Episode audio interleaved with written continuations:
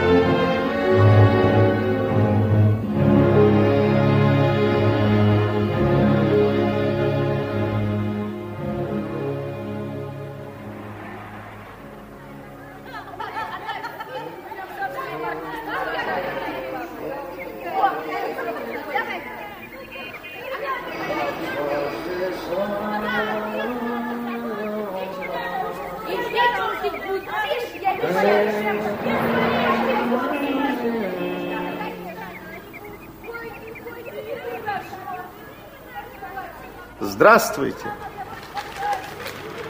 Здравствуйте. А вы что, переселились в наш дом?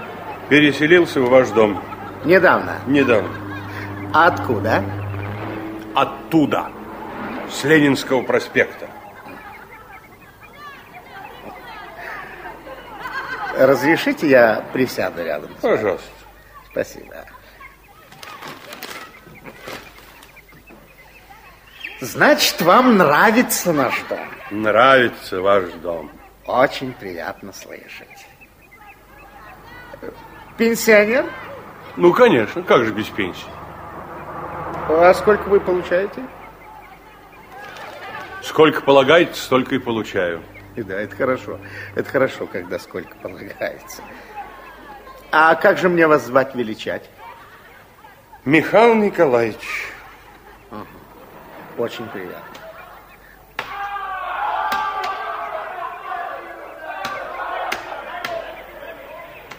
А, совсем расхамились люди, а? А что такое? И я организовал там скамеечки, столики для игры, а придешь всегда все занято, даже для меня места нет. Несправедливо. Это молодежь, наверное? Да нет, старики, пенсионеры. Несправедливо.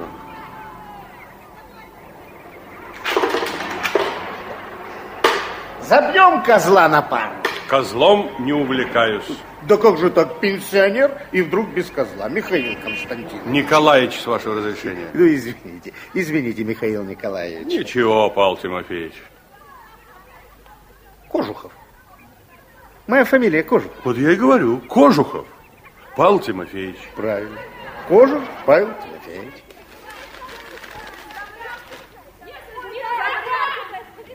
Ну, извините.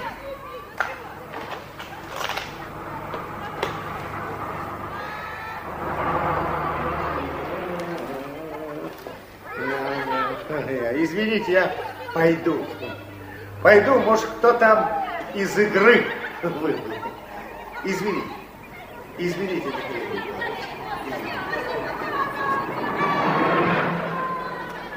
Значит, нравится наш дом. Нравится. Нравится, Павел Тимофеевич. К этому старому дому были прикованы все мои мысли, где бы я ни находился за это долгое время. В какой части света я не был бы. Всегда все мои мысли были прикованы к этому дому. И особенно к одной квартире этого дома, к квартире номер 17, куда я переселился совсем недавно.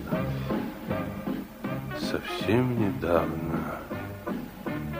И никто Никто не знает, почему такие родные и близкие для меня голоса людей, живущих в этой квартире. Поедешь? Нет. А я тебе говорю, поедешь. А я говорю, не поеду. Ну что ты вредничаешь? Ну тебе не стыдно? Ни капельки. Ну мать просит хоть раз в год съездить к тетке. Этот раз как раз сегодня. Меня же на целый день возят за город. А тебе незачем было соглашаться ехать в эту свою Валентиновку. Пусти. Борька, пусти. Я тебя... Который час? Половина десятого. На 9.45 уже опоздали. Ух, Леночка пришла. Здравствуй. Здравствуйте, Полина Викторовна. Да пей свой чай. Вечно куда-то спешит. Никогда по-человечески не позавтракает. Леночка, чашку чая. Спасибо, я уже завтракала. Мама, она тоже хочет с нами поехать. Представляешь, специально человек оделся и стесняется. Я не стесняюсь, Полина Викторовна. Ну и отлично. Конечно, поедем, Леночка. Веселее будет. Ну, удобно ли? Ничего неудобного здесь нет. Поедем. Поедем, Леночка. По-моему, действительно ничего неудобного здесь нет. Да? Да. Ну, уйди, бессовестный, мама услышит. Борька, ну, уйди. Слышь, пусти. Боря, дай мне газету. Боря, помогай собираться.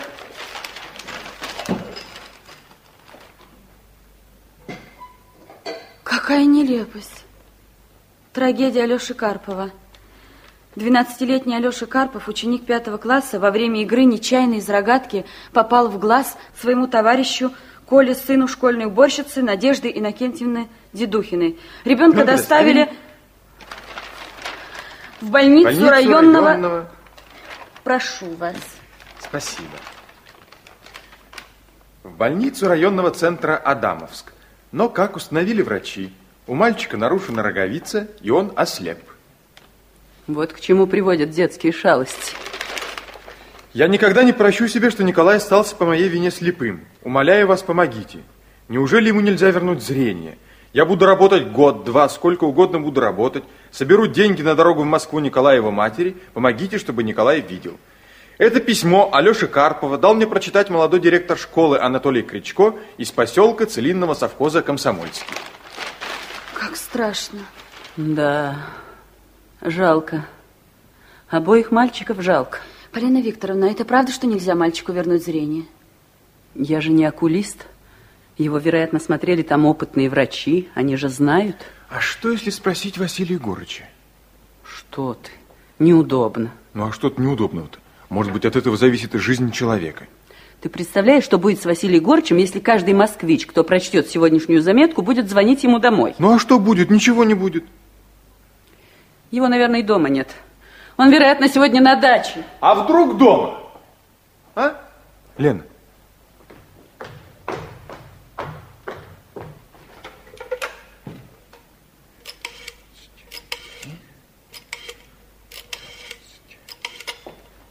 Погоди, погоди, ты что делаешь? Бери трубку, бери. Дай бери, подумать, что сказать человеку. Скажи, что у твоих хороших знакомых случилось несчастье. Дуся, здравствуйте. Это Полина Викторовна Барабанова. Профессор, наверное, сегодня на даче? Дома. Спасибо. Как же так можно? Можно, можно. А кто это такой? Это глазник академик светила. Василий Егорыч? Здравствуйте, дорогой. Да ничего, хорошо, спасибо. Василий Егорыч, извините, что беспокою вас в воскресенье, но вот мой сумасшедший сын, он виноват. Понимаете, у моих хороших знакомых в Оренбурге случилось с мальчиком большое несчастье. Ему рогаткой изуродовали глаз и пишут, что нарушена роговица. Скажите, дорогой, это безнадежно? Мгм. Спасибо. Большое спасибо. Да ничего, собираемся на дачу к Ларисе Викторовне. До свидания. Спасибо. Ну, что он сказал? Сказал, раз я так беспокоюсь о мальчике, пусть привезут его в Москву, и он сделает все возможное. Ты понимаешь, в какое глупое положение ты поставил меня? Вынудил соврать. А что, если действительно вызвать его в Москву? Кого? Мальчика. С мамой, конечно. С ума ты сошел. Так сразу взять и вызвать. Ну а что, это было бы здорово. Наивные вы люди. Вызвать из Оренбургской области в Москву. Сколько денег это стоит? Да у меня есть деньги, если ты, конечно, позволишь. Деньги твои. Ты сам их заработал. Да у меня тоже есть свои деньги. Пожалуйста. Ай-яй-яй-яй-яй. Какие вы оба ужасно богатые. А где этот Адамовск? А? Лен. Мама! Да? А где Атлас? Атлас э, попросил вчера Михаил Николаевич. Я сейчас приду. Михаил Николаевич, давай Заводной он у меня. А вы не ругайте его, Полина Викторовна. Вдруг правда вернут мальчику зрение. Все возможно. Доброе утро, Полина Викторовна. Здравствуйте, Михаил Николаевич. Зачем ты, Борису, понадобился Адамовск? Не на целину ли он собрался? Туда он пытался удрать, когда ему было 12 лет. Но его поймали под Казанью, как зайца. Правда, Боря? В Адамовске живет мальчик, с которым случилось несчастье. Вы читали? Да, я читал, читал. Нелепый случай. А вас как зовут? Лена. Лена. Хорошее имя. Лена. Правильно, Боря. Адамск это здесь, в Оренбургской области. А целинный совхоз Комсомольская, это вот, наверное, здесь, в Оренбургских степях. Ого, не близко. Он решил вызвать мальчика с мамой в Москву, чтобы показать его профессору Верховцеву. Вы что, Боря так решил? Ну что, правильно решил. Как ты думаешь, Лен, правильно решил? Правильно решил. Правильно решил. Да, но ведь мать этого мальчика уборщица. Там так и сказано, уборщица в школе. Сами понимаете, какие у нее могут быть сбережения. Да у меня есть деньги, дядя Миша. И свои собственные? Ну, конечно, свои собственные. Да. Ну что ж, я, наверное, на твоем месте поступил бы так же. Конечно, если бы догадался так поступить. А может, денег пожалел бы? Наверное, пожалел бы. Как ты думаешь, Лен, пожалел бы? Я не знаю. Да. Да. Ну так э, как будем действовать? Полина Викторовна. Не знаю. Может быть, послать телеграмму матери мальчика, что мы приглашаем их к себе. Нет, не телеграмму, письмо нужно послать. Авио, письмо. И подробно изложить несчастной женщине, что вы ее с мальчиком приглашаете в Москву, что покажете ее сына известному профессору-окулисту, и что вы для них вообще сделаете все возможное. Если хотите, я могу помочь составить такое письмо. Сделайте одолжение, Ну Михаил вот, Николаевич. И я оказался в пределе.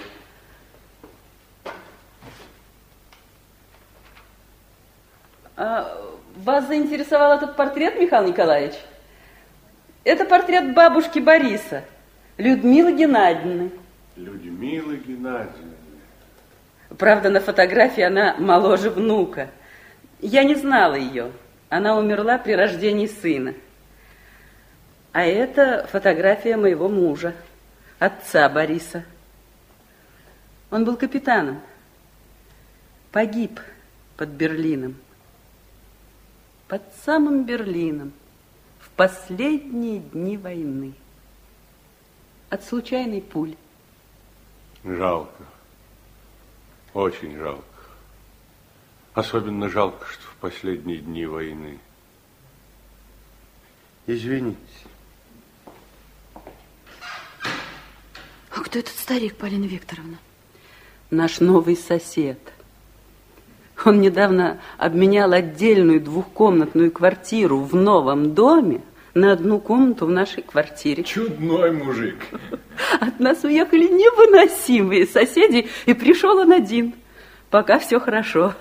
Не сгладить бы никаких недоразумений. Наоборот, старается все время чем-нибудь помочь, в чем-нибудь угодить.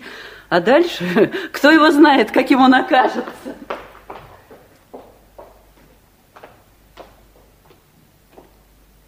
Боря, мир. Нет.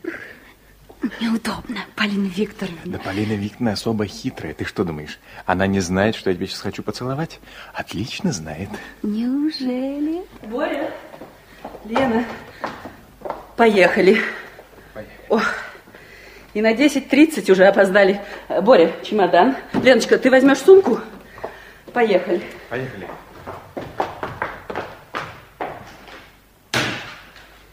До свидания, Петр Николаевич. Счастливо вам отдохнуть. Спасибо.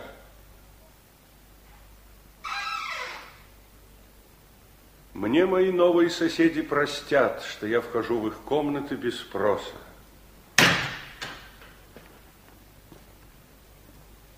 Если бы они знали, кто они для меня, мои новые соседи. Здравствуй, Людмила. Здравствуй. Первый раз я вошел в эту комнату 51 год назад. Ты помнишь? Помнишь. И вот я снова здесь у тебя. Здравствуй. Мне здесь все дорого, Люда. И этот камин, у которого мы с тобой проводили вечера, читая стихи, и эта люстра, и этот старинный шкаф. Помнишь, ты говорила, тише мама услышит. Мама услышит. И никто о нашей радости не знал. О нашем счастье никто не знал. Только ты да я. Ты да я.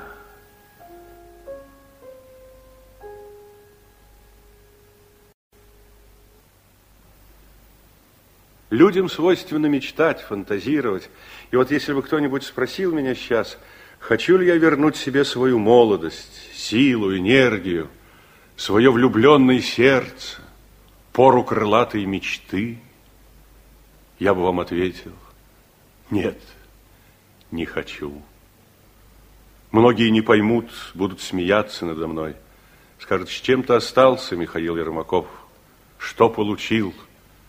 Трижды простреленные легкие, перебитые ноги, больное сердце, пенсию, комнату в коммунальной квартире, бессонные ночи старика? Нет. Тот, кто думает так, тот не знает радости жизни.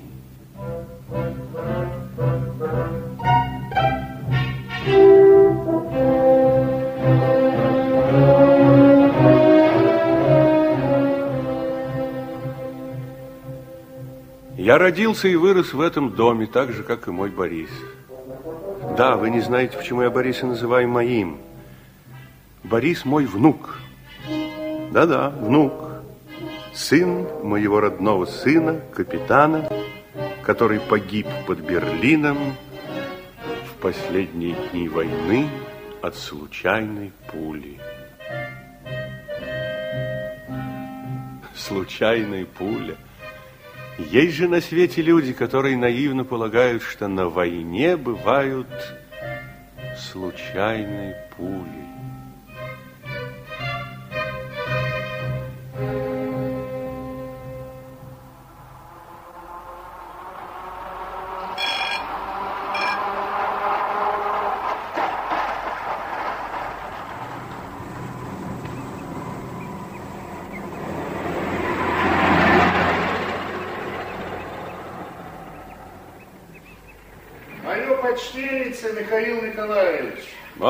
Павел Тимофеевич, здравствуйте.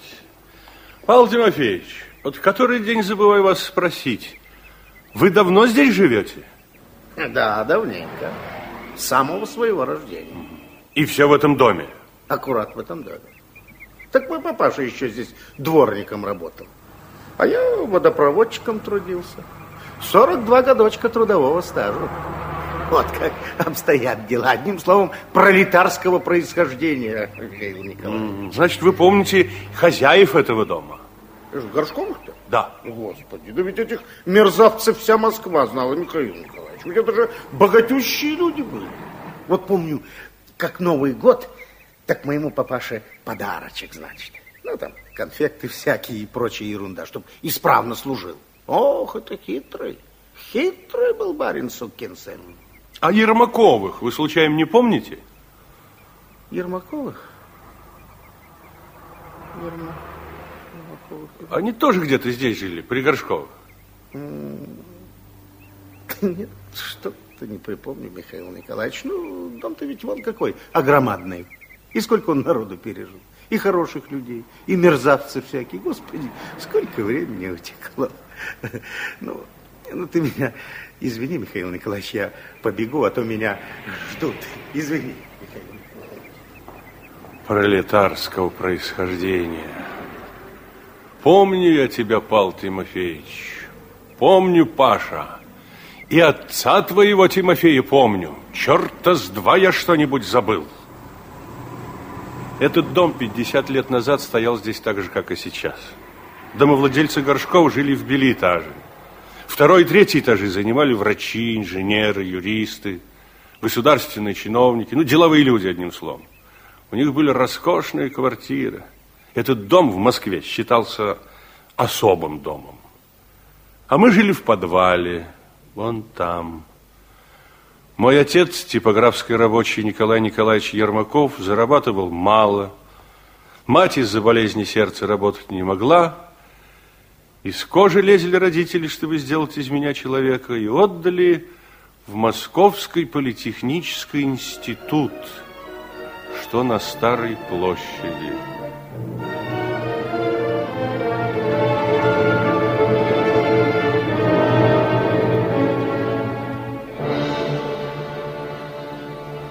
Я был худым, как палец худым, а лицом две капли воды Борис – так что вам не трудно представить меня в молодости. Я, конечно, писал стихи, любил Игоря Северянина. Это было у моря, где ажурная пена, где встречается редко, где встречается редко... Городской экипаж, королева играла в башне замка Шопена, и, внимая Шопену, полюбил ее Паш. Да, любил Игоря Северянина и мечтал стать летчиком. Я видел первый самолет, который пролетел над Красной площадью в день первой годовщины Октябрьской революции. У меня так забилось сердце, что передать трудно. Нет, это была не радость, это было что-то большее, гораздо больше радости. Над Москвой летел человек. Я стоял недалеко от трибуны и видел, как Ленин приветствовал человека в воздухе. И все, вся огромная площадь смотрели на него, на него одного.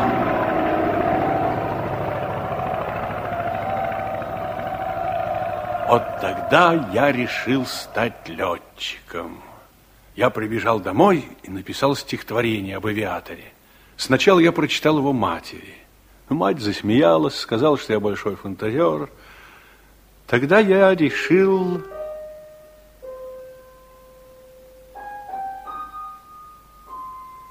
Людмила жила на втором этаже в семнадцатой квартире. Там, где теперь живу я.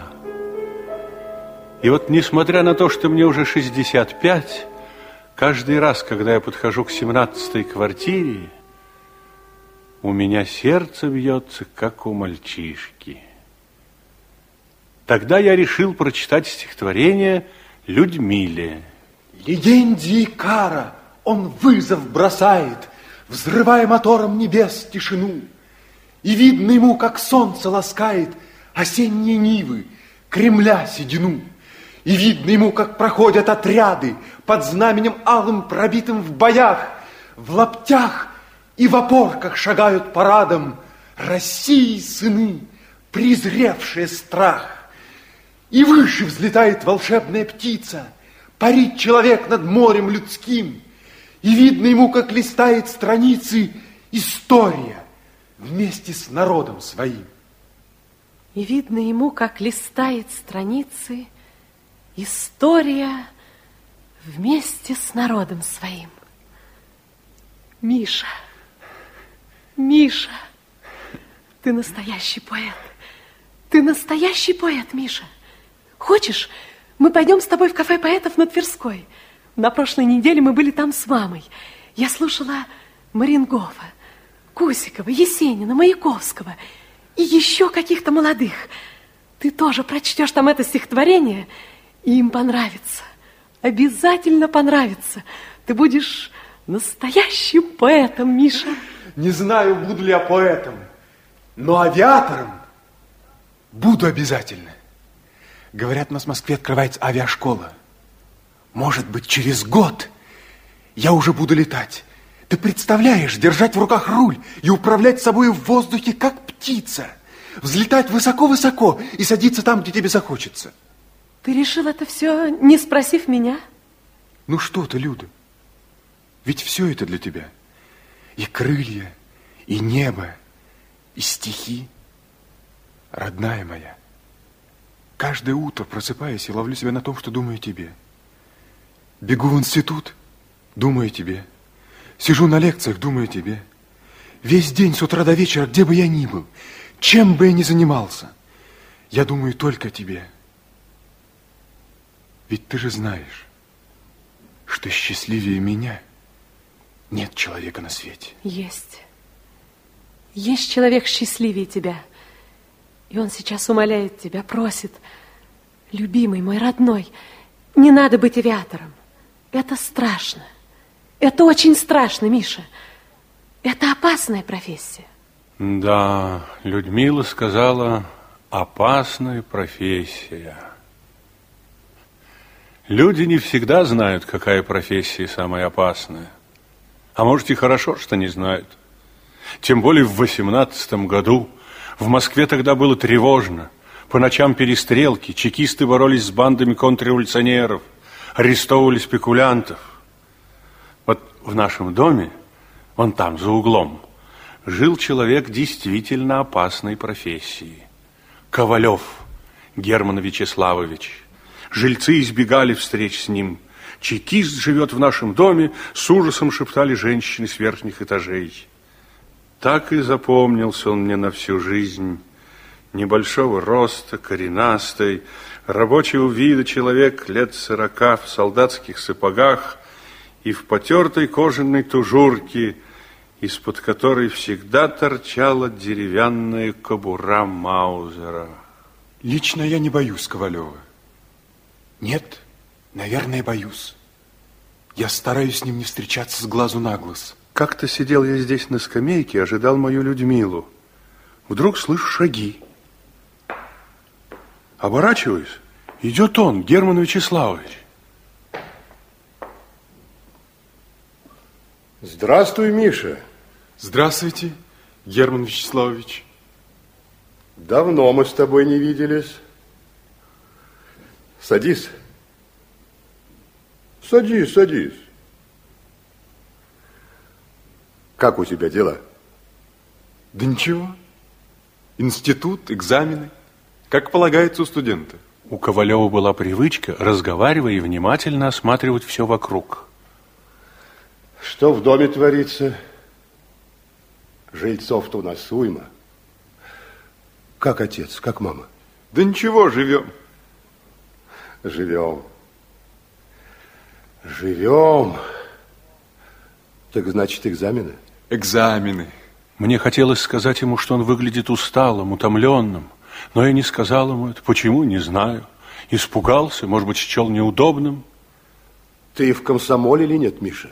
Да, комсомолец. А что? Это хорошо. Сейчас нам очень нужно, чтобы побольше таких, как ты, было в комсомоле. Так значит, экзамены. Экзамены. Ты с Семеном Горшковым часто встречаешься? С Семеном? Ага. Да я вот сегодня его видел. К нему разные молодые люди ходят, кажется. Не знаю. А я знал, я знал, что у Горшковых бывают какие-то люди. И сегодня они были, я их видел. И Ковалев понял, что я соврал ему. Мне кажется, он всегда все понимал. Он понял и то, что я соврал не потому, что я дружу с Семеном, а потому, что я боялся знать то, что знает Ковалев. А ты гляди в оба, Миша. Пойми, время тяжелое. Они все эти сукины дети готовы в крови утопить нашу революцию. Ты понимаешь? Твою революцию. Твой комсомол хотят в крови утопить. Понимаю, Герман Вячеславович. Ну, а как Люда? Какая Люда? Семен Горшков, кажется, неравнодушен к ней. Но ты не ребенок, ты скажи, люди... Нет, не говори, а дай понять ей, что у Семена Горшкова, его отца и их друзей другая дорога. А при чем тут Люда? Ну, ты не кипятись. Куришь? Нет. Это хорошо, что не куришь. От этой дряни никакой пользы. Я поверил Ковалеву, что он заговорил со мной о Семене не для того, чтобы вызвать во мне ревность. Он оберегал Людмилу и меня тоже оберегал. Миша, то, что я тебе сейчас скажу, должно быть только между нами, между коммунистом и комсомольцем.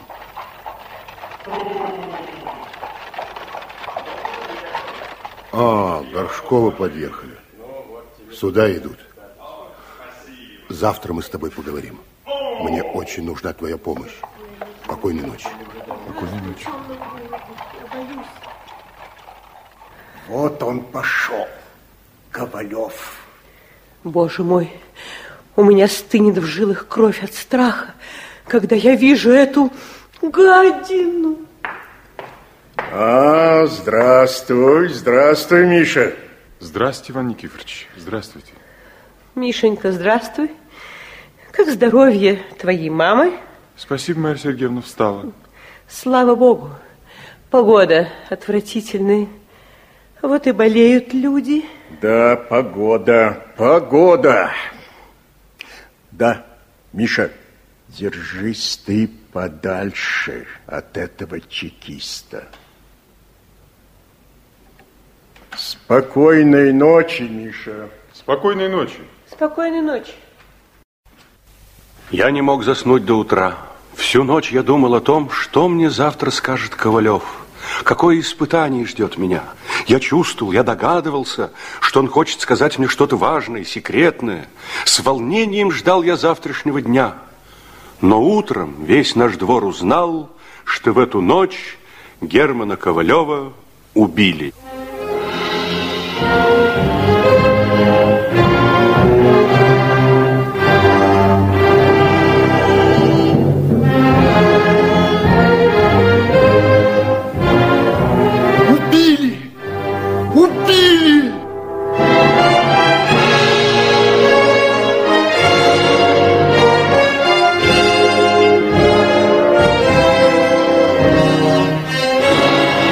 В матросской тишине была обнаружена вооруженная банда. Отрядом по ее ликвидации руководил Герман Ковалев. Была жаркая перестрелка, и в ней были убиты Герман Ковалев и еще трое наших коммунистов. Убили! На другой день об этом писала «Правда» и «Известия». Убили Германа Вячеславовича. Так ничего и не успел сказать мне. Казалось, всем нашим домом овладел страх. Одни в душе ликовали, что убит коммунист Ковалев, но, конечно, боялись открыто говорить об этом. Другие жалели Германа Вячеславовича, человека, который родился, вырос в этом доме, человека, который в это трудное время не знал ни сна, ни отдыха, но тоже боялись говорить об этом. Семен Горшков в этот вечер явился с какими-то новыми людьми. Мне они были незнакомы. Так вот, друзья мои, у входа в акт писал профессор, говорит, дорогой Кольда, новая общественная формация неизбежно повлечет за собой ломку всего старого, привычного, устоявшегося. Это коснется и образования. А поэтому, говорит, вся программа обучения будущих юристов станет иной. Я спрашиваю, но законодательство? Законодательство, господин профессор, товарищ профессор. Миша? Здравствуй, Миша. Познакомьтесь, друзья мои, это Михаил Ермаков, мой сосед. Добрый вечер. Здравствуйте. А это мои друзья с юридического. Я сегодня экзамен выдержал, и вот решили отметить. Миша, пойдем с нами, выпьем? Спасибо, не могу. Голова болит. Ах, да, да, да. Жаль. жаль Ковалева? Да, жалко. Жена, дети? Да детей у него нет, ребенок у них умер летом от дифтерии. А, да, да. Ну, пойдем, я предлагаю тебе от всей души. Благодарю. Ну, как хочешь. Друзья мои, вот э, несчастье у нас в доме произошло. Человека убили, вот в подвале жил.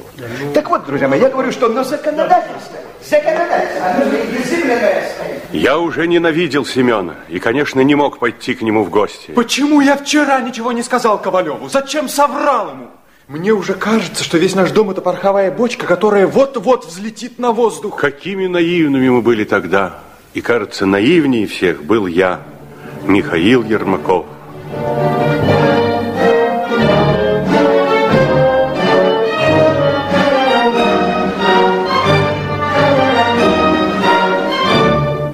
Я задумал написать поэму о коммунисте и посвятить ее Герману Ковалеву.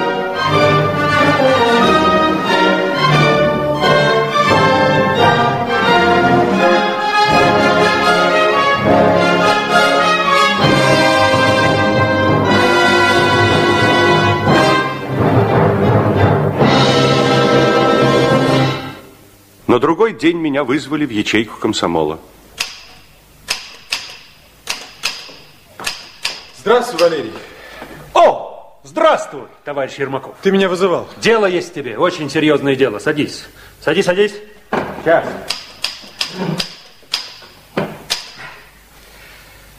Слушай, Владимир Ильич обратился с призывом рекомендовать самых честных и самых преданных делу революции членов партии комсомольцев для работы в ВЧК.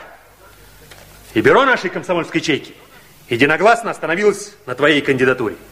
Решили направить тебя в распоряжение ВЧК. Меня? Тебя, Михаил. Я не могу работать в ЧК. Я никогда оружие в руках не держал. А мы тебя рекомендуем не как стрелка, а как честного и преданного человека. Так партии просит. Пойми, Валерий, какой же из меня чекист? Постой, что такое ЧК, ты хоть знаешь? Ну, должно быть, не знаю. Раз Ленин! Понимаешь, Ильич просит направить туда самых честных и преданных людей. Ты понимаешь, что это такое ЧК? Ну, пойми, Валерий, я не могу, не могу работать ЧК. Но я это не умею, я все испорчу. Чепуха. Ты, да ты все можешь. Ничего ты не испортишь. Слушай, все будет хорошо, ты только не волнуйся. Ты подумай, Миша, какое доверие тебе оказывает комсомол. Все товарищи тебе оказывают такое доверие. Ну, хорошо. Дай мне подумать немного. Пожалуйста, думай, думай. Завтра? Нет, послезавтра.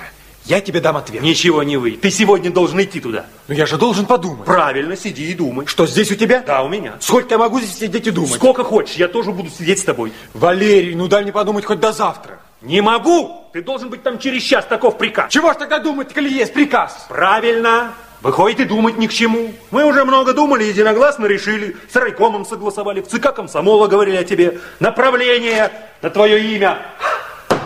Готово. Держи. Ермакова Михаила Николаевича, члена Российского коммунистического союза молодежи. Товарищи, поймите, какой же из меня чекист. Да что вы, друзья, с ума посходили, что ли?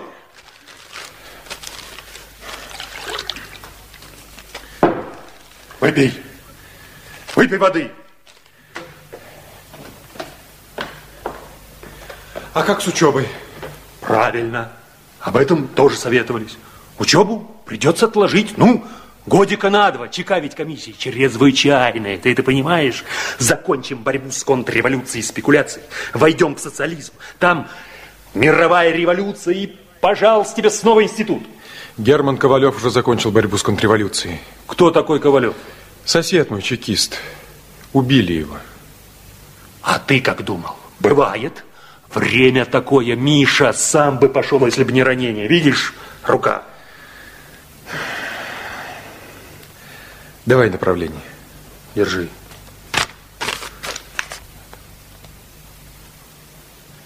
Могу я об этом сказать отцу? Как хочешь. Впрочем, тебе объяснят в самом ЧК, надо ли говорить о том, где ты работаешь. В твоем распоряжении еще 15 минут. Правильно, как раз дойти. Ну, желаю успеха, Михаил Ермаков.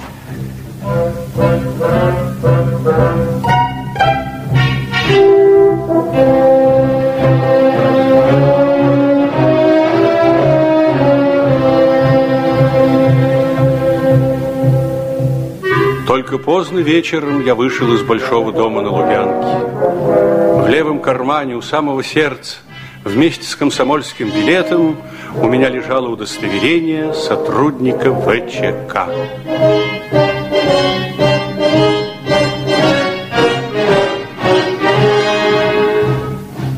Точно во сне я шел вниз по Кузнецкому, и мне казалось, что за эти несколько часов я возмужал, стал мудрее, опытнее. Но я мучительно думал о том, что я скажу родителям и Людмиле, моей Людмиле. Только на Страстной площади, теперь площадь Пушкина, я вспомнил, что Людмила ждет меня. Впрочем, пусть моя молодость сама говорит с вами.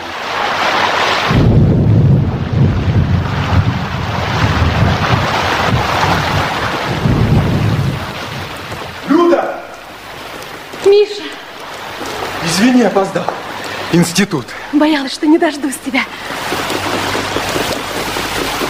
Ты знаешь, отец хочет переехать в Ростов к брату. А я сказала, что не поеду с ними. Отец как налетит на меня. Что, что ты сказала? Я знаю, почему ты хочешь остаться в Москве. Тогда вмешалась мама. Что ты кричишь на нее? Девушке 19 лет, она имеет право и увлекаться, и любить, и иметь свое мнение. А папа какое свое мнение?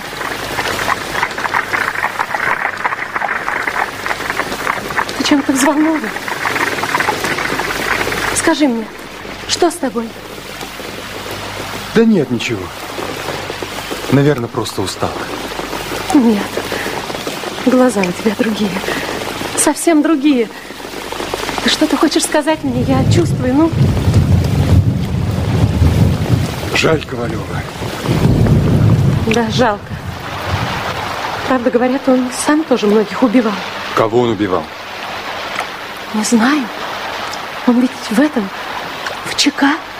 Ты еще многого не понимаешь, Люда. Может быть, я и не понимаю, но так говорят. Папа ведь лучше нас с тобой знает. Пожалуйста, никому не рассказывай, о чем говорят у вас дома. А то еще чего доброго. Нет, нет, это я только тебе говорю. В общем, в доме у нас кошмар. Папа все время нервничает. То и дело к нему прибегает Гашков. А что ему нужно у вас? Не знаю.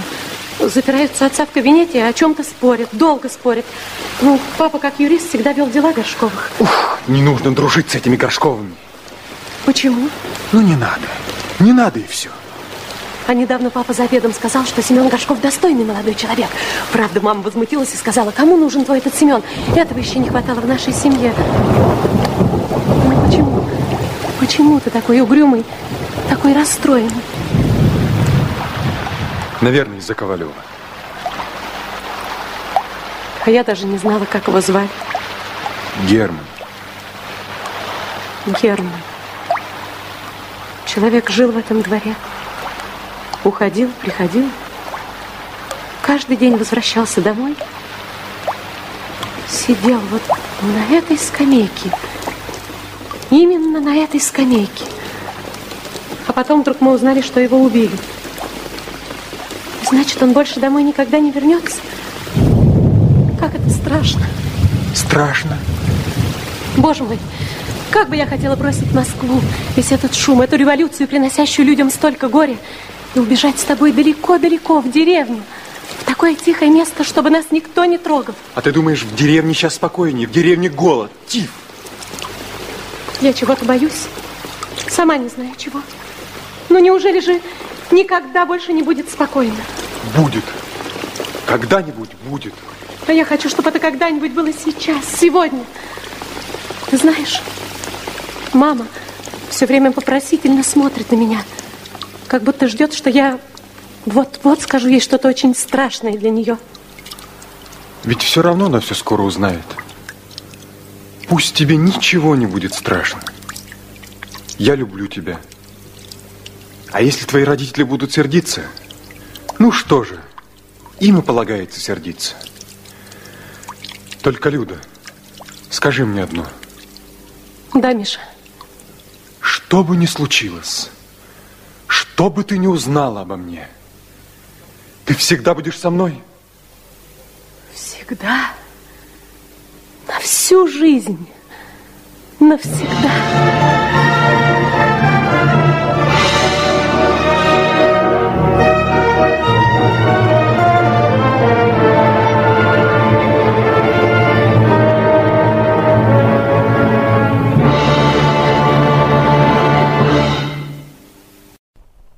Я скрывал, где я работаю.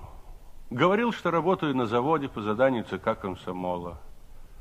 Мать не верила мне. Она, должно быть, думала, что я связался с какой-то шайкой жуликов, спекулянтов. Она совершенно случайно обнаружила у меня пистолет и деньги, зарплату за месяц. И все время допытывался, откуда у меня пистолет. Отец догадывался, что я работаю в ЧК, но боялся заговорить со мной об этом. Вдруг его догадки оправдаются. Он считал себя марксистом, но большевиком не был. И очень горевал, что его единственный сын пошел по пути Германа Ковалева. После крупного разговора со мной он понял, что я уже не тихий безропотный паренек, а коммунист. А это говорило не только о моих политических убеждениях, но и о характере. Людмила, Людмила знала, где я работаю, но никогда ни о чем не расспрашивала. И хорошо, что не расспрашивала. Ей нельзя было волноваться. Она ждала ребенка. Однажды ночью меня вызвали для участия в операции. Ордера на арест руководителей крупной подпольной организации были на руках у нашего командира, товарища Сабурова. Только у ворот нашего дома я узнал, к кому мы идем с обыском и кого должны арестовать.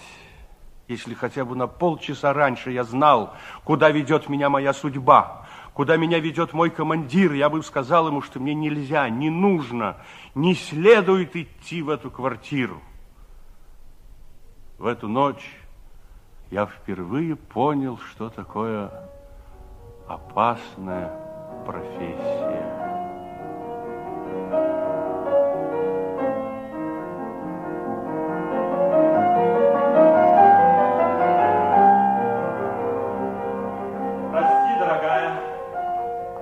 Я задержался внизу, у Горшковых.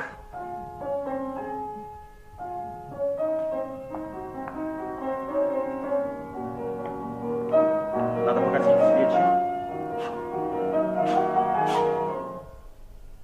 Что случилось, папа? К нашим воротам подъехала машина. А что ты волнуешься? По-моему, это чекисты. Успокойся, Геннадий.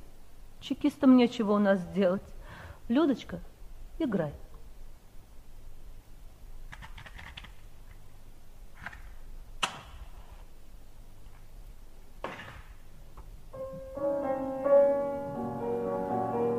Будем терпеливы, и Всевышний не оставит нас. Они входят во двор. Слышишь, Нина? Они идут по двору. Успокойся, Геннадий. Чекистам нечего у нас делать, пойми ты это. Люда, играй, играй, девочка.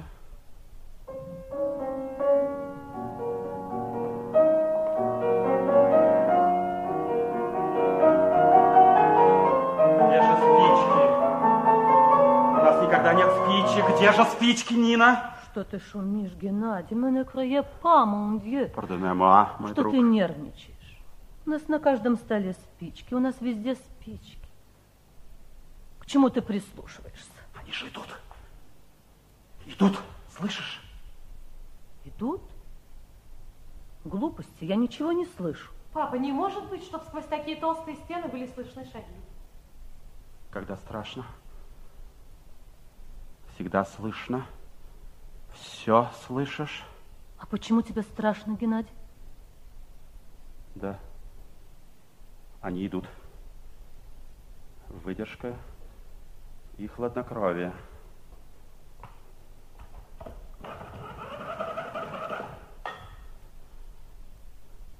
Восемнадцать двадцать три. Иван Никифорович, я... Горшковым уже пришли. Так, выдержка и хладнокровие.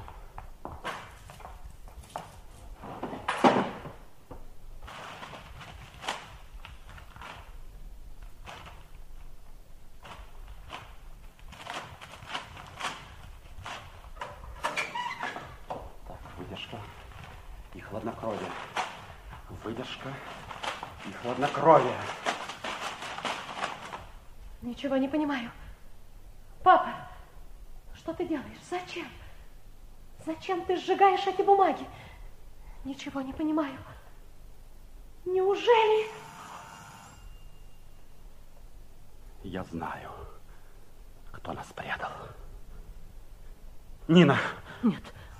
Значит, значит, ты, ты, Геннадий, как ты мог? Как ты мог опуститься до такой низости? спасение России от этих вандалов это не низость, Нина. Папа, папа, неужели это правда? Неужели это правда? Зачем? Зачем тебе надо было? Из-за Горшковых, из-за этих подлецов. Когда-нибудь ты это поймешь, моя девочка. Люда, Люда, играй. Играй, играй же!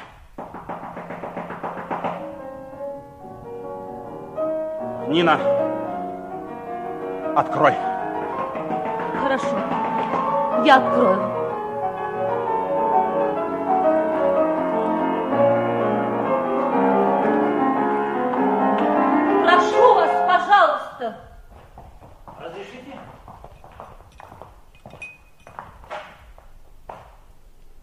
Вы спрашиваете разрешение? Ne sois pas grossier, je t'en prie, Геннадий. Je vous comprends, madame, et je comprends l'agitation de votre mari. Будем говорить по-русски. Я понимаю состояние вашего мужа. Элементарная вежливость. Когда это было видано? Чтоб вежливые люди в 12 часов ночи ворвались в чужую квартиру. Положение обязывает, Геннадий Александрович. Вы уверены, что разговариваете сейчас именно с Геннадием Александровичем? Вы слишком агрессивно нас встречаете. Здесь сожгли какие-то бумаги. Ну, то, что сожжено, к сожалению, уже не бумага. Э, Геннадий Александрович, есть у вас оружие? Оружие? Да, пистолет или что-нибудь другое. Револьвер. Есть. Дайте, пожалуйста.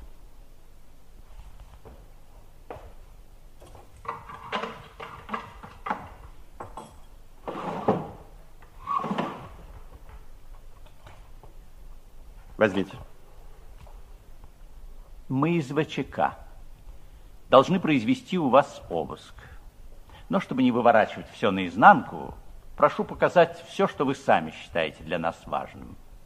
Оружие, золото, иностранную валюту, документы, бумаги, касающиеся деятельности вашей подпольной организации. Никакого другого оружия у меня нет. Валюты нет. Ни о какой подпольной организации я не имею ни малейшего представления. Никаких бумаг и писем, компрометирующих меня как честного гражданина, у меня тоже нет.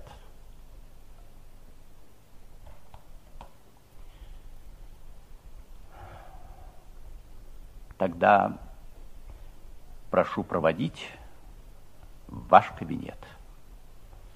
Э, Женщин прошу остаться здесь. Геннадий. Прости. Прости, родная. Я не мог поступить иначе.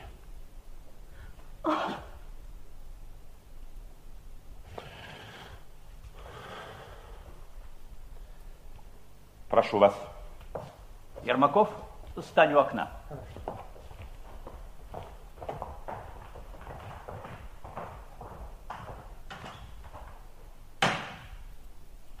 Миша, почему ты здесь? Почему ты здесь? Неужели...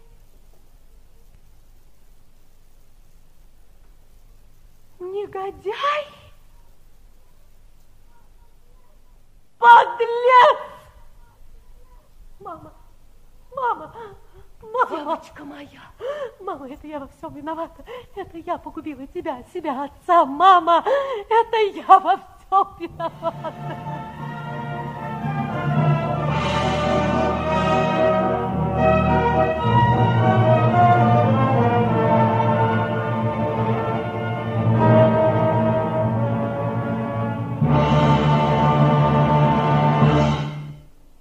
Нашем доме все от мала до велика знают, что происходит у Горшковых, у Барабановых, и никто не смеет выходить из своих квартир. И только дворник Тимофей, старый шакал, полицейский доносчик, прихлебатель Горшковых, делает вид, что его ничего не интересует.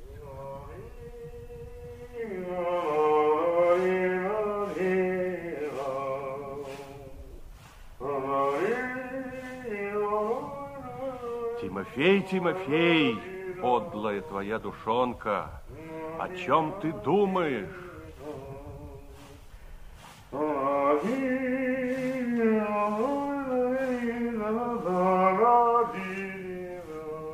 О чем я думаю? Я думаю о том, чтобы всех, всех до единого, кто считал меня раньше своим верным слугой, всех, кто бил мне морду, а я кланяясь благодарил, спасибо, барин, всех, кому я служил верой и правдой, кого я почитал, боялся, всех, кто одаривал меня деньгами, портками, сапогами, поскорее переловили бы, перестреляли бы, перевешали бы, чтоб они не успели про меня никому рассказать. Или чтобы всех этих нехристей большевиков переловили бы, перестреляли бы, передушили бы к чертовой матери. Вот о чем я сейчас думаю. Ах, Тимофей, Тимофей, тяжкая твоя доля. Тимофей, там автомобиль. Кому? Семен Иванович, беда, беда, барин. Ну, что случилось? К вам, барин, к батюшке вашему пришли. Там у вас такое творится. Батюшка ваш стрелялись. Отец стрелялся? Ну, слава богу, жив-здоров. Помешали ему убить себя. А вы знаете, барин, вы знаете, голубчик, кто их сюда привел? Ну? Змееныш. Змееныш Ермаковых. Мишка? Ермаков? Парень, парень, парень, голубчик, родненько, куда вы? Куда вы, голубчик, навстречу пули? В пекло головой, упаси вас, Господи! Слышите, барин? Слышите, идут. Идут, бегите. Бегите, парень, бегите, родненькая, а то и вас, бегите.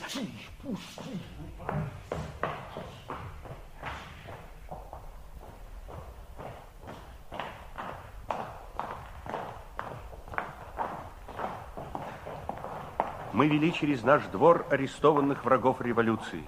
Домовладельца Горшкова и Геннадия Александровича Барабанова. Геннадий Александрович, отца моей Людмилы. Я был замыкающим. Во дворе не было никого, кроме дворника Тимофея. Михаил Николаевич. Михаил Николаевич, до свидания. Я говорю, до свидания. Не ответил. Ну, погоди, щенок. И твой конец не за горами.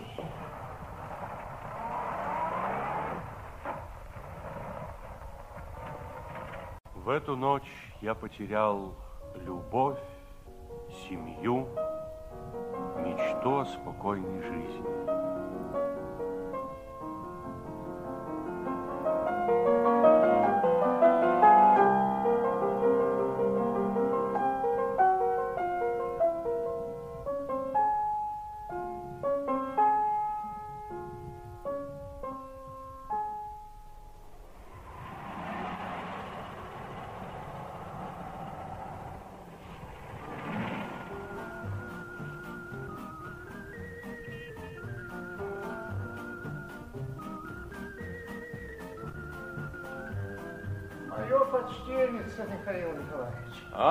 Тимофеевич, ну садись, сидим.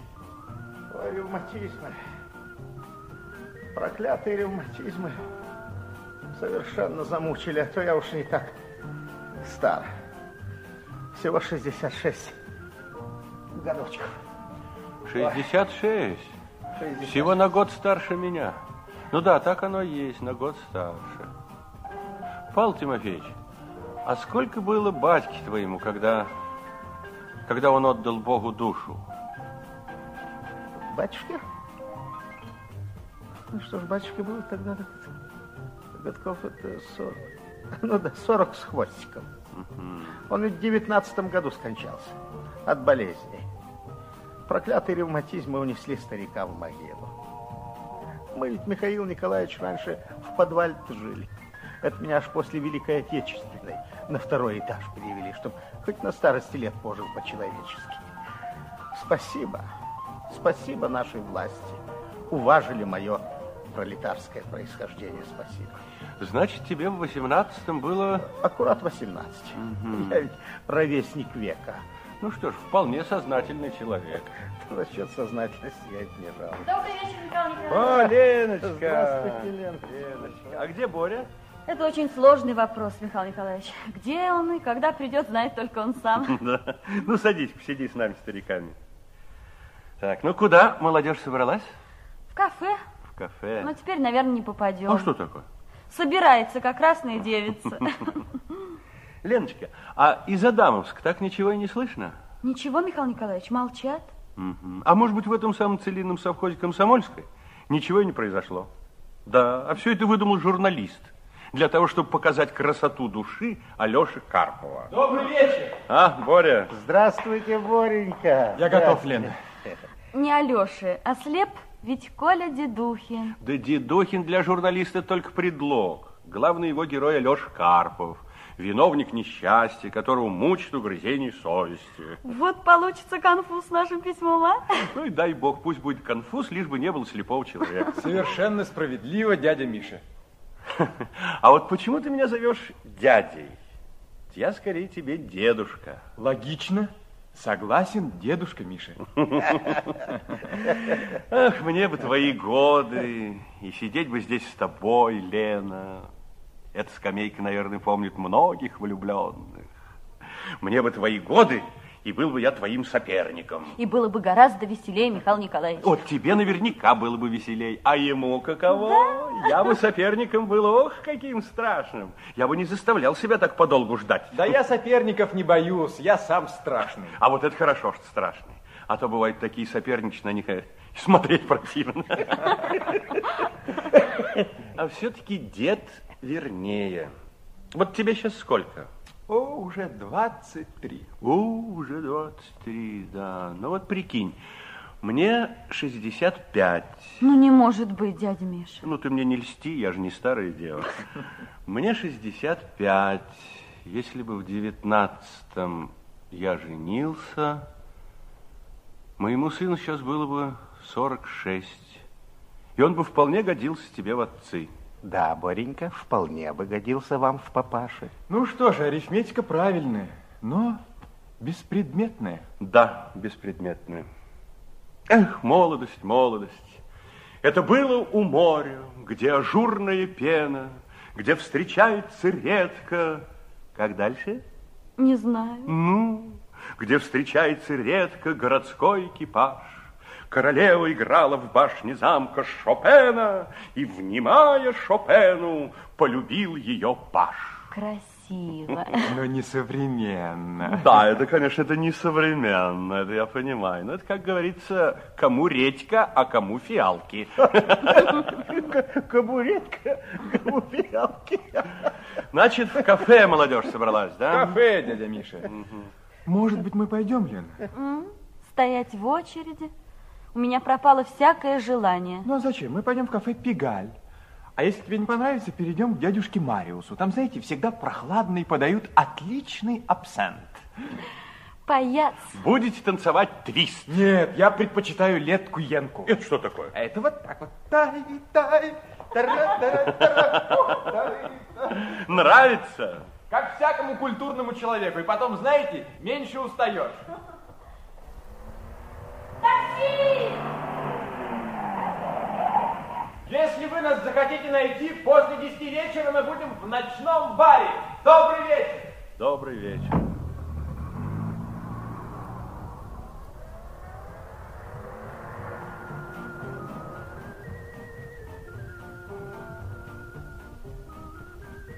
Эх, молодость, молодость. Это ты хорошо сказал, Михаил Николаевич. Кому редька, а кому фиалки. Только в жизни очень часто наоборот случается. Кому горькая редька положена, тот ведь чужие фиалки нюхает. Загадками говоришь, старик. А знаешь ли ты, Михаил Николаевич, кто был в прошлом твой сосед? В прошлом? Ну да, в восемнадцатом. Ты что, рехнулся, старик? Он в 18. А я тебе не про него говорю, я тебе говорю про его деда, Барабанова Геннадия Александровича. Ты знаешь, кем был Барабанов в восемнадцатом году? И что с ним стрясло, знаешь? Эй ты, пролетарского происхождения. Что ты? Что ты, Михаил Николаевич? А помнишь ты Мишку с вашего двора? Какого Мишку? Мишку, которого вы с отцом змеенышем называли. По ночам выслеживали. Вон там, в подвале жил. Я не помню ни, никакого Мишку. А ну посмотри мне в глаза, сволочь! Что ты, что, что ты Михаил Николаевич? Мишка, Мишка, гадина! Вы, вы, вы не шутите так. Твой отец от ревматизма подох, как же?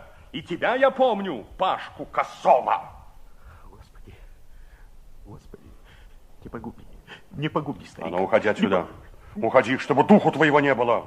Уходи, пакость. Пакость. Я все помню. Все. Черта с два я что-нибудь забыл.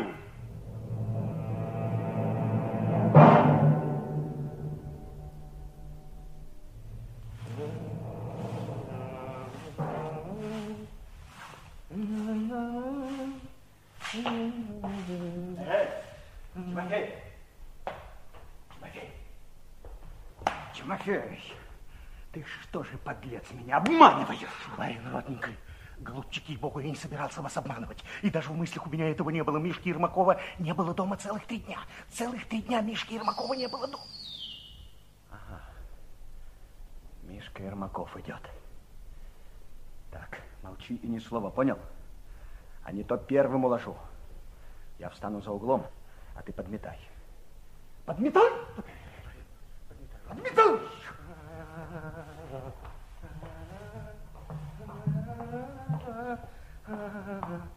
Здравствуйте, Михаил Николаевич. Здравствуйте. А!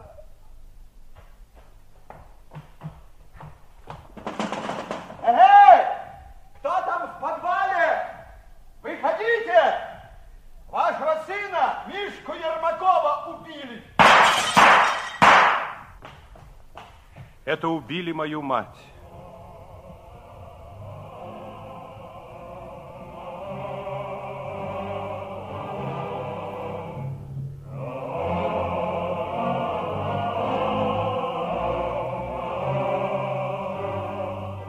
Бедный ты, Миша.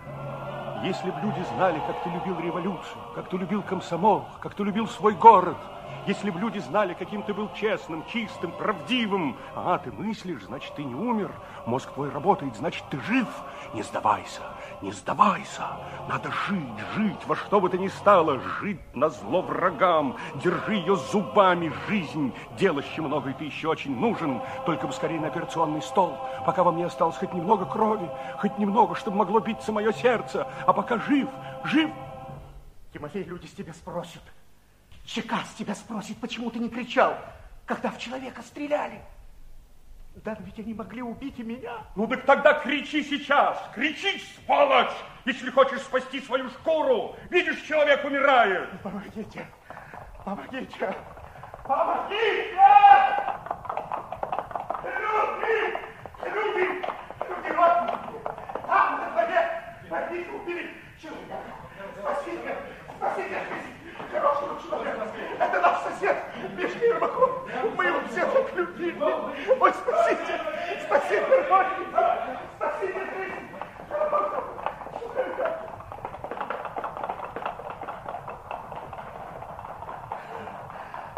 Отродье проклятое получил свое. Господи, на все ведь твоя воля. Что здесь случилось, Тимофей? Кого это унесли? Горе, горе, барышня. Убили нашего дорогого, нашего родного врага нашего прихлопнули, барышня. Кого? Кого убили?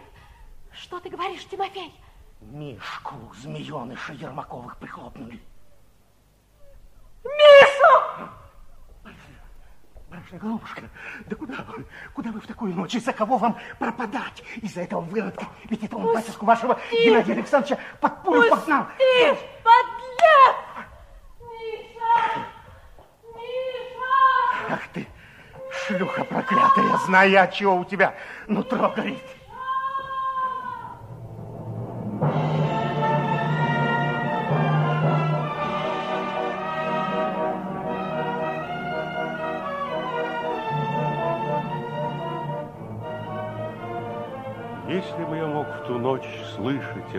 Этот крик отчаяния моей Людмилы.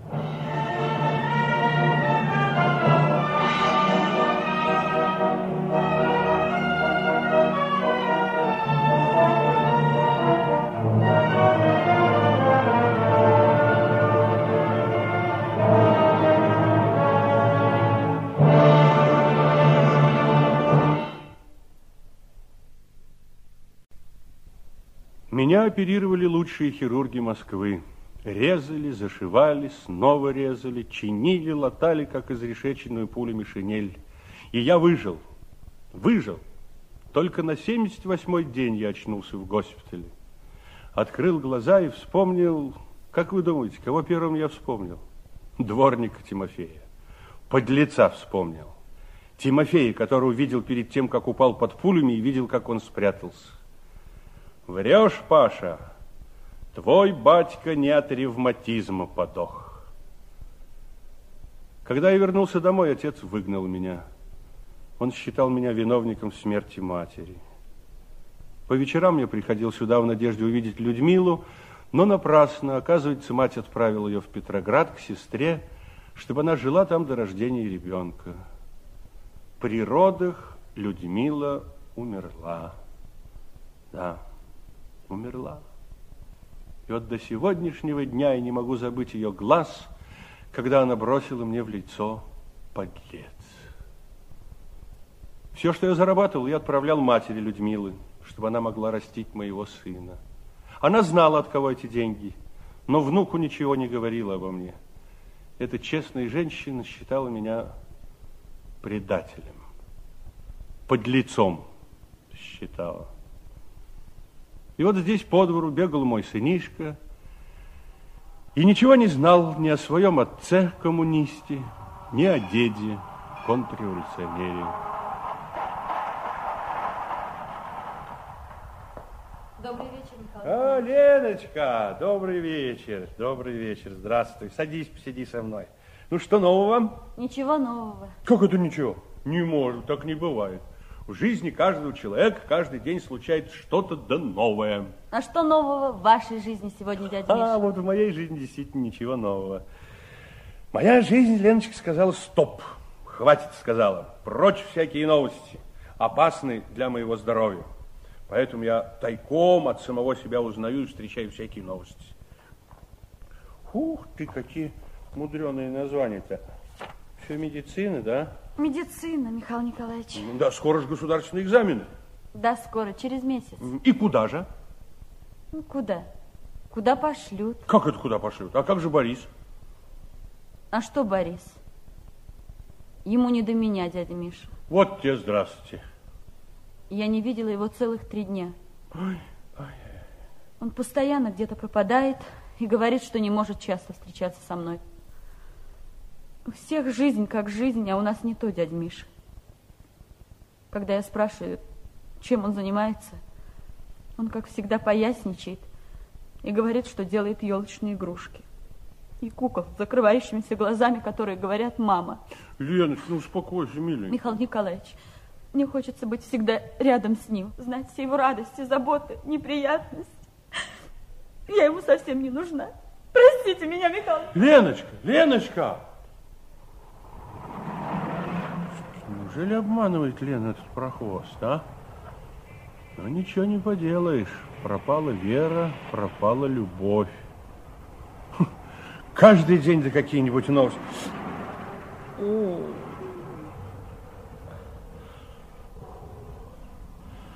Опять сердце. Куда ты годишься, Михаил Ермаков?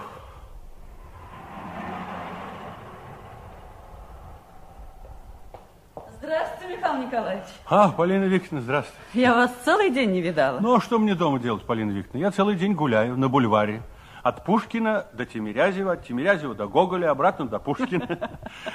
Садитесь, подышите со мной свежим воздухом. Сидеть-то некогда, Михаил Николаевич, спешу по делам. Ну, какие же в такой поздний час дела, Полина В Викторовна? такой поздний час и дела. Да ну Ну, что. честное слово, дела. Надо навестить одного маленького пациента. А, а Боря дома? Бедный мальчик очень занят. Последние дни поздно возвращается домой. Вчера его не было с утра до часу ночи. Дела в институте. А вы его не спрашивали, какие у него по ночам могут быть дела в институте? Спрашивать не совсем удобно, Михаил Николаевич. Он ведь сейчас работает в лаборатории у профессора Курагина. У Сергея Прокофьевича? Да. Борис его любимый ученик. Сам Сергей Прокофьевич мне об этом сказал. Он даже звонил нам домой, когда Борис был болен и беспокоился о его здоровье. Ай да Борис. Ведь Курагин же большой ученый, Полина Викторовна. А я, честно говоря, очень волнуюсь. А что же вам волноваться? Ведь Курагин, Курагин это... Курагин это... У, знаете... Вот именно поэтому я и волнуюсь. Ну, Каждый день да какие-нибудь замечательные новости. Вы знаете, Полина Викторовна, я очень полюбил вашего Бориса. За что любить его, Михаил Николаевич? Не знаю. Наверное, за то, что... Наверное, потому что я человек одинокий. Спасибо вам. До свидания. До свидания, Полина Викторовна.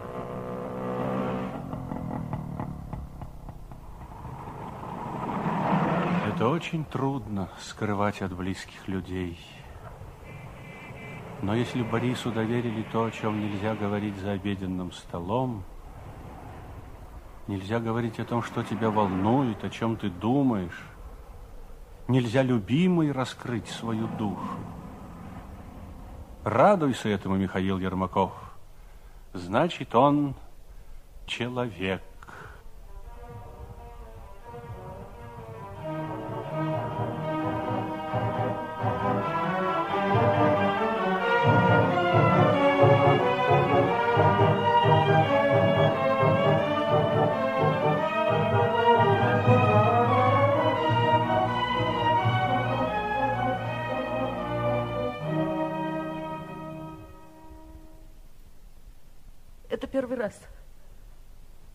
Раз за все годы мой мальчик не вернулся домой.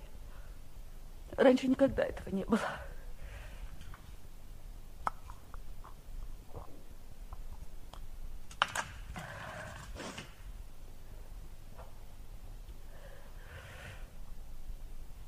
В институте никого нет. В лаборатории. В лаборатории тоже никого. А что, если позвонить на квартиру профессору? Что он подумает? Подумает, с ума сошла баба, звонит в 4 часа утра. Откуда я знаю, где шатается ваш сын по ночам? Откуда? Вы что, в своем уме? Спросит он. Ох, что же с Борисом? Он ведь знает, как я всегда волнуюсь. Знает, что я сегодня не сомкну глаз. Подумать только, сколько горя у бедных матерей. Лена.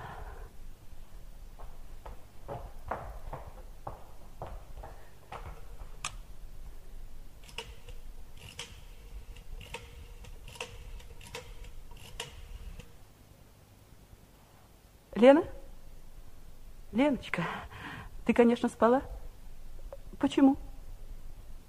Прости меня, девочка, что в такой поздний час, но, но умоляю, скажи, что с Борисом случилось? Где он может быть? Вот тебе на. Разревелась. Лена, Леночка! Положила трубку. Она не знает, где Борис, и не хочет знать, где Борис. Ничего не понимаю. И Михаил Николаевич куда-то пропал. В два часа ночи он был еще дома. Неужели он пошел искать Бориса? Не мог же Борис, если он жив и здоров, и при здравом рассудке не позвонить мне. Господи, сколько я болтаю. Это, наверное, для того, чтобы не было так страшно. Уже половина пятого. Надо бежать. Но куда? Куда? Где искать его?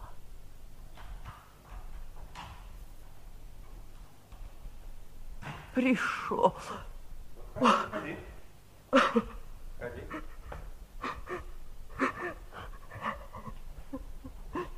Ну, извини. Но я, честное слово, не виноват дело. Какое может быть дело до пяти часов утра? Может быть, давай не будем спорить. Поверь, все, что я говорю, может быть. И ты не мог позвонить? Не мог. Даже Сергей Прокофьевич не звонил. Дело. Простите, Михаил Николаевич. Ну, успокойтесь, Полина Я- успокойтесь. Я мужа потеряла на войне. Думала, с меня хватит.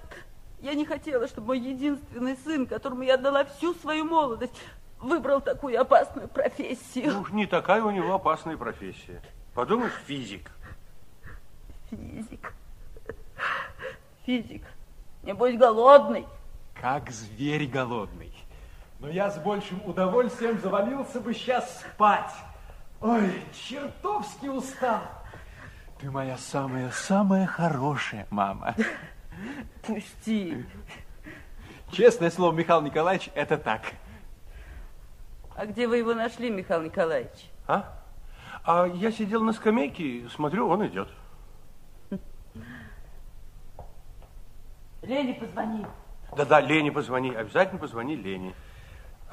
Ну, что я могу сделать? Ну, я ее люблю. Что я еще могу сделать? Ну, будь мужчиной, позвони, чтобы девочка не волновалась. Да? Да. Я ей сейчас позвоню, а вы ей скажете, что я пришел и все в порядке. Хорошо.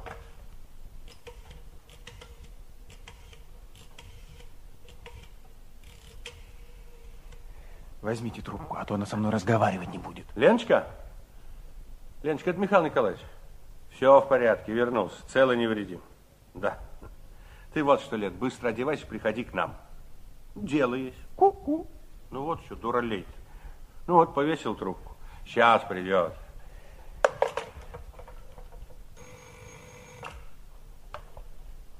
Ку-ку. Да, я. Ну ладно, разыгрывать ты. Что, сам пришел? Хорошо. Ну хорошо, я сейчас приеду. Хорошо. Михаил Николаевич, мне нужно срочно в лабораторию съездить. Вы скажите матери, что я не скоро, ладно? Ну, кто из вас думал, что у меня в этом доме уже не может быть счастья? Михаил Николаевич, Благодарю вас. прошу. Боря! А где Борис? Борис опять сбежал, Полина Викторовна. Куда? Полина Викторовна, вашего сына, слава богу, уже трудно исправить. Да. Что мне делать? Я понимаю ваше волнение, но... Вы же знаете, с какими опасностями связана работа у профессора Курагина. Я врач. Правда, детский, но все же врач. Поэтому вы, как никто, должны знать, что волноваться вредно. Кроме того, в этих лабораториях Прежде всего думают о безопасности людей там работающих, а потом уже о самой работе. Пейте чай, пожалуйста. Спасибо. Это вы тоже прекрасно знаете. Однако один из ассистентов Курагина, Игорь Иванов, близкий друг Бориса, несколько месяцев пролежал в больнице, допустив одну малюсенькую ошибку. А вот ошибок не нужно допускать. Потому что если даже в вашей сравнительно мирной профессии детского врача допустить, как вы говорите, малюсенькую ошибку, это может стоить жизни ребенку. Это он. Вернулся. Нет, это не он. Это Лена.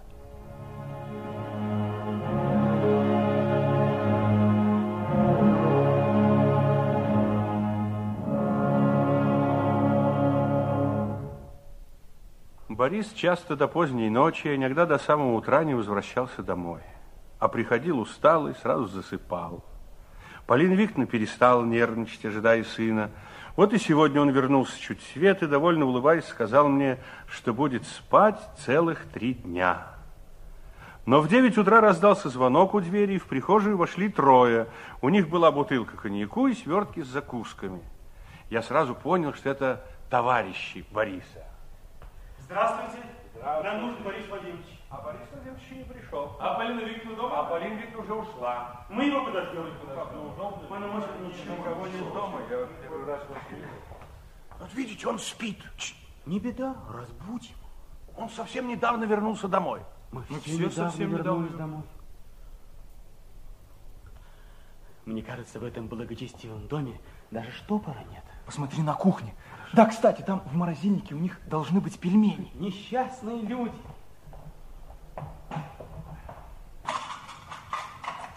Вас, конечно, удивляет наша бесцеремонность. Нет, меня уже трудно чем-нибудь удивить. Э, простите, вы, наверное, новый сосед Бориса. Совершенно верно. Он нам о вас рассказывал. Пельменей нет. А что же он вам обо мне рассказывал? Боитесь, что он вас ругал? Ну, кажется, Борису ругать меня не за что. Ну что вы, он говорил, что вы замечательный старикан. Николаша рюмки? Извини Ага. за бестактность, борода. Нет, стариканом он вас не называл. Ну, а что ж для меня здесь обидного? Я действительно старик, а обижаться мне не на что. Я не понимаю, как можно дрыхнуть после сегодняшней ночи? Николаша? А, может быть, у него литургия? Нет, по-моему, это очень крепкие нервы. Ну тогда включи его любимую мелодию. Я? Ну ведь ты же, Николаша. Э,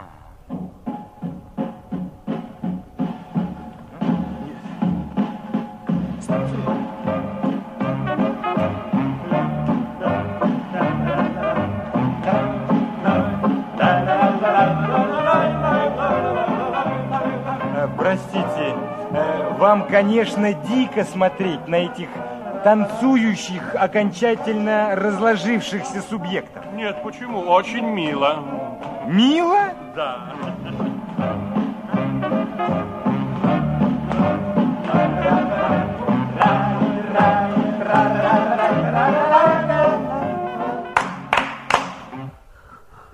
Ну, посидел. Ну,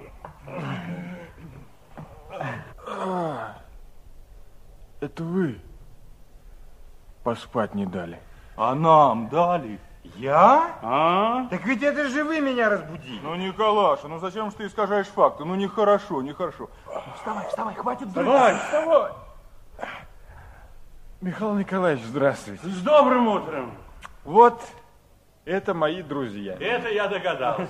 Ах да, извините, мы не представились. Николай Чумаков, великий оратор. Николаша, дай дяде ручку. Михаил Николаевич Ермаков. Очень приятно. Очень приятно. Иванов.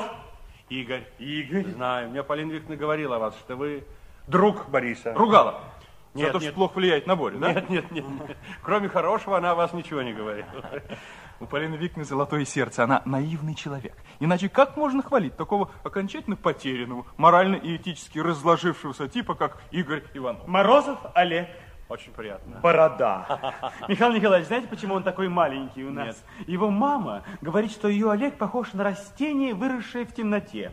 Он даже днем работает в герметически закрытом помещении и все время тянется к солнцу. Ну, хватит, ну, хватит Михаил трепаться. Николаевич, Ну, по твоей болтовне Садитесь. новому человеку нетрудно заметить, что ты субъект действительно малокультурный. Э, простите, Михаил Николаевич. Николаш, не надо. э, вот скажите нам честно, Вот пожилые люди, ну люди, например, вашего возраста, считают же современную молодежь умственно недоразвитой и окончательно разложившейся. Ну кто же это так думает о современной молодежи? Да все, по-моему, все так думают. Ну вот, например, моя тетя так думает, дед мой так думает, картежник и старый развратник.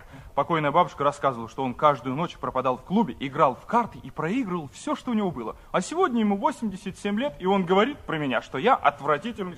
Про него. Ну он шутит, а вы придаете этому значение. Нет, Михаил Николаевич, он не шутит. Уверяю вас, если проследить за последние сто лет высказывания старшего поколения о современной молодежи и поверить им, то наше нынешнее поколение должно ползать на четвереньках, выйти по волчьи и лаять на луну. Да нет, ей-богу, и сегодня о нас многие так Ну, думают. может быть, и думать, но мало ли чудаков на свете. Ну? Нет, простите, Михаил Николаевич. Ну, Борис, ну где же ты? Ну, давайте. Наливай, Борис. Э, Боржом. О, больной, больной. И мне, я, я до 12 лет не капли Михаил. Николаевич, немного. Для радости души, вот как и он, боржом. Ну? Вот так, спасибо. Михаил Николаевич, вот мы, четыре человека, были участниками, нет, свидетелями научного свершения. И я предлагаю выпить за... Николаш, подожди. За, за одного человека. Мы хотим выпить за то, что он, вот этот человек, не стесняется называть нас своими учениками. Михаил Николаевич, Коля, это ну, такой Коля, человек... Три месяца мы с ним почти не спали, неделями не брились. Но каждую минуту мы волновались, и нам было радостно, потому что на наших глазах вот этот человек совершал чудо. Курагина. Как? За Сергея Прокофьевича Курагина. А, это мой старый знакомый, дорогие друзья. Ну, Пейте, пейте. Ну, выпьем. Эх, дороги, пыль да туман, холода Ай, Борис, Николаевич, по-моему, очень нравится Игорь А ну Иванов. что же нравится, Игорь, на каком вы О, курсе? я уже кандидат наук, докторскую там готовит.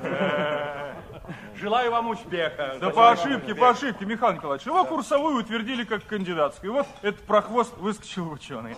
Ну, ну, будь здоров. Будь здоров. Дороги, пыль туман, холода тревоги, да степной Ой, Здравствуйте! Приятная компания. Здравствуй, Коленька, здравствуй. Здравствуй, Михаил Николаевич. Доброе утро. С утра пьянствуешь. Нет, это молодежь от полноты чувств, Полина Викторовна. Вы, вы с ними уже познакомились, Да мы с ними давно знакомы. Полина Викторовна, с нами рюмочка, а? Что ты, Олег, я и запаха коньяку не знаю. Полина Викторовна. Такую рань. Коля, музыку. Да. Как твое здоровье, Игорь? Здоров, как 10 ломовых лошадей вместе взятых. Спасибо большое. Я хочу танцевать с Полиной Викторовной. О, Ну, вот ну, давай. что еще и танц, Полина Викторовна. Ну, что же, это очень хорошо. Твист, твист.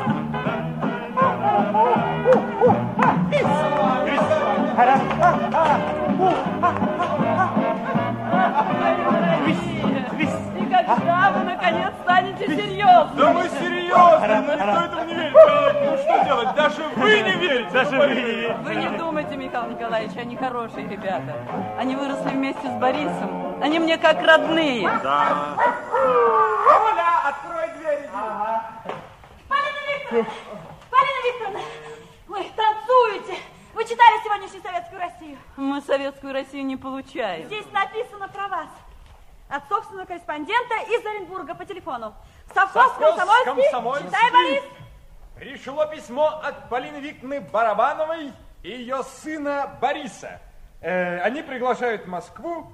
Письмо Полины Викторовны Барабановой и ее сына Бориса произвело большое впечатление на всех жителей целинного совхоза «Комсомольский». Совхоз заранее благодарит Барабановых за организацию врачебной консультации, а все расходы по отправке Дедухиных в Москву совхоз берет на себя. Ничего не понимаю. А что за совхоз? Какие дедукины? Простите, какое отношение вы имеете к целинному совхозу, Полина Викторовна? Там в совхозе с мальчиком случилось несчастье. Вот мы и пригласили его с матерью к себе.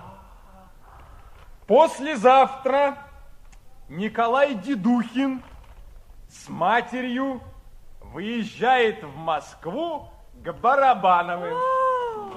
Прямо как снег на голову. Надо приготовиться, чтобы разместить наших гостей. Ну а что, мать мы поместим с тобой. А мальчика с твоим сыном Борисом поставим вот здесь, на складушку. Нет, мальчик прямо с вокзала нужно вести в клинику к профессору Верховцеву. Э, Я поеду на вокзал. Николаша, мы все поедем на вокзал. Я сейчас открою дверь. Кончился ваш покой, Михаил Николаевич. Полина Викторовна, если бы вы знали, как я счастлив, что у меня нет покоя в этом доме. Э, простите, Полина Викторовна, Николай, не надо. э, я не филолог, но, по-моему, слово «покой» происходит от слова «покойник». Совершенно с вами согласен. Николаш, ну я всегда знал, что ты гений, но боялся признаться в этом из опасения, что моя гипотеза потерпит крах. Это к вам. Вас спрашивает. Ко мне? Извините, пожалуйста.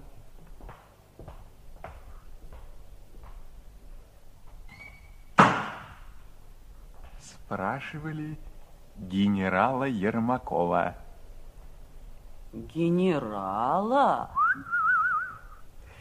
Пришли трое. Ну, один в шляпе, а два, по-моему, иностранцы. Михаил Николаевич, генерал?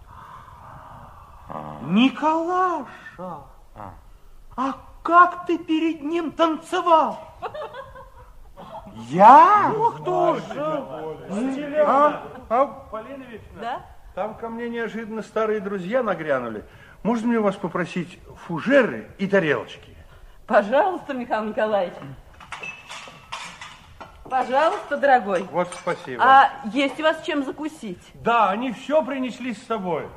Вот видите, Полина Викторовна, сколько вам хлопот из-за такого беспокойного соседа.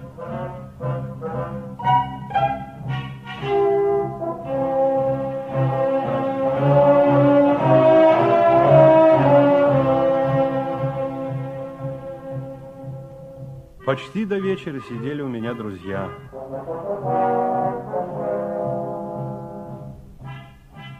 Многое мы вспомнили, было что вспомнить.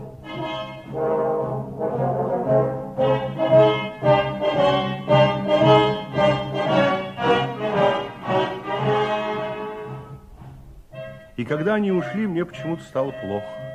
Наверное, я переволновался. Вызвали врача, он выслушал меня, и мне приказали, да-да, приказали лежать и не двигаться.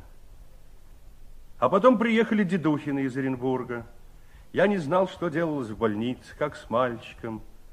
И мне не хотелось лежать, но перед тем, как выйти во двор, я зашел к Барабановым, чтобы оставить свой подарок моему Борису. Леночка, ты одна? Михаил Николаевич, почему вы встали? Ну, вам же сказали не вставать хотя бы несколько дней.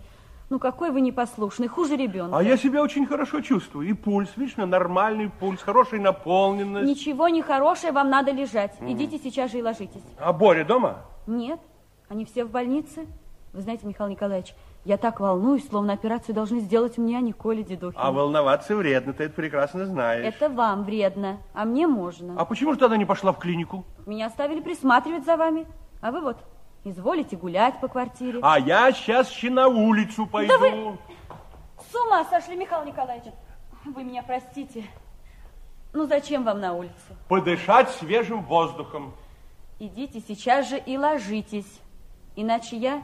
Что иначе? А я милицию позову. Ну, ты мне милицию еще. Садись, милиция.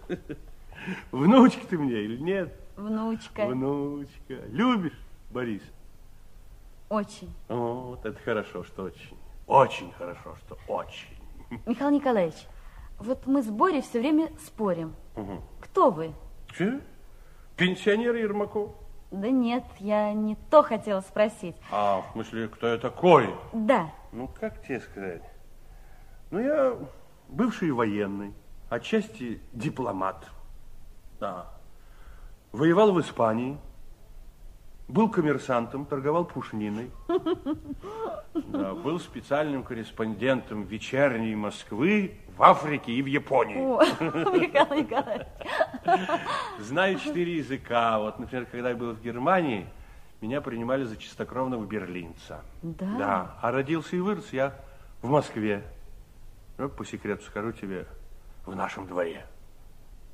В нашем дворе? В нашем дворе. Только давно это было уже. Очень давно. Значит, вы с Борей спорили обо мне. Да. Ну что ж, вот сегодня вечером, если вы будете себя хорошо вести, я тебе и Борису, только вам двоим, расскажу о себе все, что вспомню. Дядя Миша, а вы знаете, нам с Борей кажется, что мы знаем вас очень-очень давно. Спасибо вам за это. Ну, а сейчас... А сейчас я пойду на улицу. Михаил Николаевич, а лекарства? Лекарство я уже принял.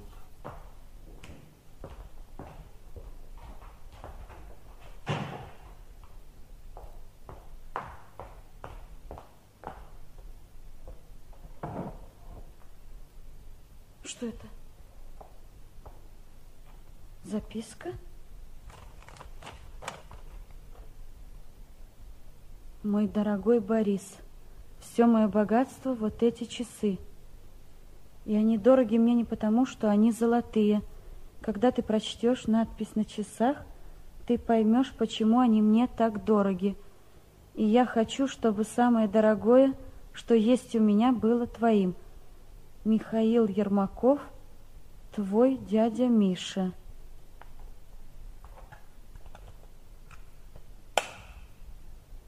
Михаилу Ермакову, солдату революции. Феликс Дзержинский?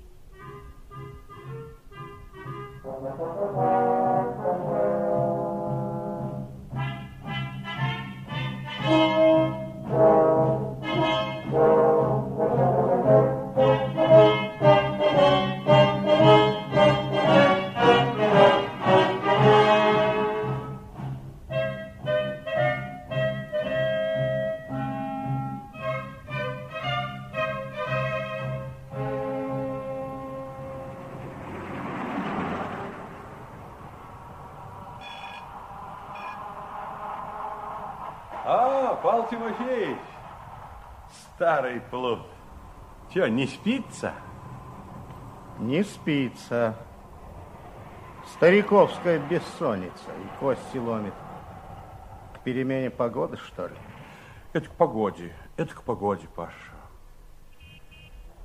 А засну, так сновидения мучают. Пойду я. Меня ждут. Да врешь ты, Паша, ведь никто тебя не ждет. Садись, посидим. Да нет, пойду. Да ну садись, посидим, Паш. Пойду. Ну садись, я тебе говорю.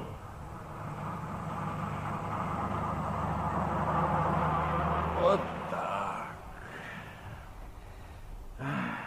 Интересно мне беседовать с тобой. И мне с тобой. Мгм. Правда, человек ты пакостный, но беседовать с тобой интересно. Ты мне молодость мою напоминаешь. Вот закрою глаза и слышу голос Тимофея. Ну, точь в точь Тимофей. Так на той батьков сын, что похож. Мгм. На то и батьков сын, что похож. Михаил Николаевич, вот я тебя аж с того самого времени не встречал. А меня аж с того самого времени в Москве не было. А где ж ты пропадал? То Дальний Восток, то Запад. Ай-яй-яй, вот жизнь у тебя. Да, а война меня застала в Берлине. В Берлине? В Берлине. В самом логове? В самом логове. И не расстреляли? Не расстреляли. Вот назло тебе, Паша, не расстреляли. А ты все шутишь, Ну, Михаил конечно, Николаевич. шучу, а, Павел. Тимофеевич. А теперь вот пенсия, наша старая знакомая скамейка. Сижу здесь с тобой, с Павлом Тимофеевичем, и шучу. Вот все-таки хороший ты человек, Михаил Николаевич. Все-таки. Хорош. Хороший.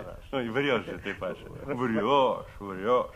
Ведь с каким удовольствием ты задушил бы меня вот этими самыми руками? Да не можешь. Ну, спасибо. Спасибо, я больше тебя не намерен выслушивать.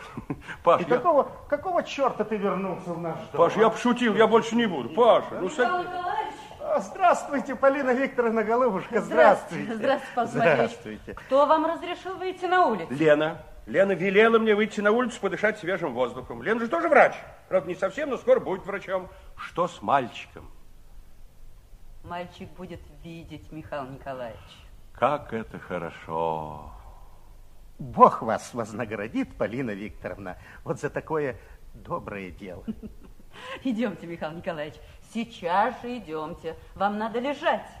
Выпьем чаю. Я сейчас приду, Полина Викторовна, сейчас приду. У меня вот тут неотложный разговор с моим коллегой по двору. Скорее приходите. Ждем вас. Но, Паш, соседи-то мои, а? Да. Твои соседи выходят в люди. В газетах про них пишут. А ты что про них говорил? Вспомни, что ты про них говорил? Михаил Николаевич, а ведь я тебе не про них говорил. А я тебе говорил про ихнего деда. Про Барабанова Геннадия Александровича. Чай не забыл ты его, а? А ну, уходи отсюда. Да. Уходи с Богом. И Людмилу, дочку ихнюю, тоже, небось, помнишь? Помнишь, старик? Уходи прочь!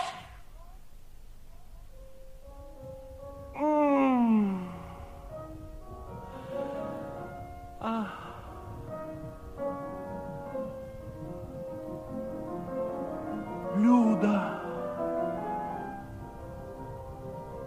Люда.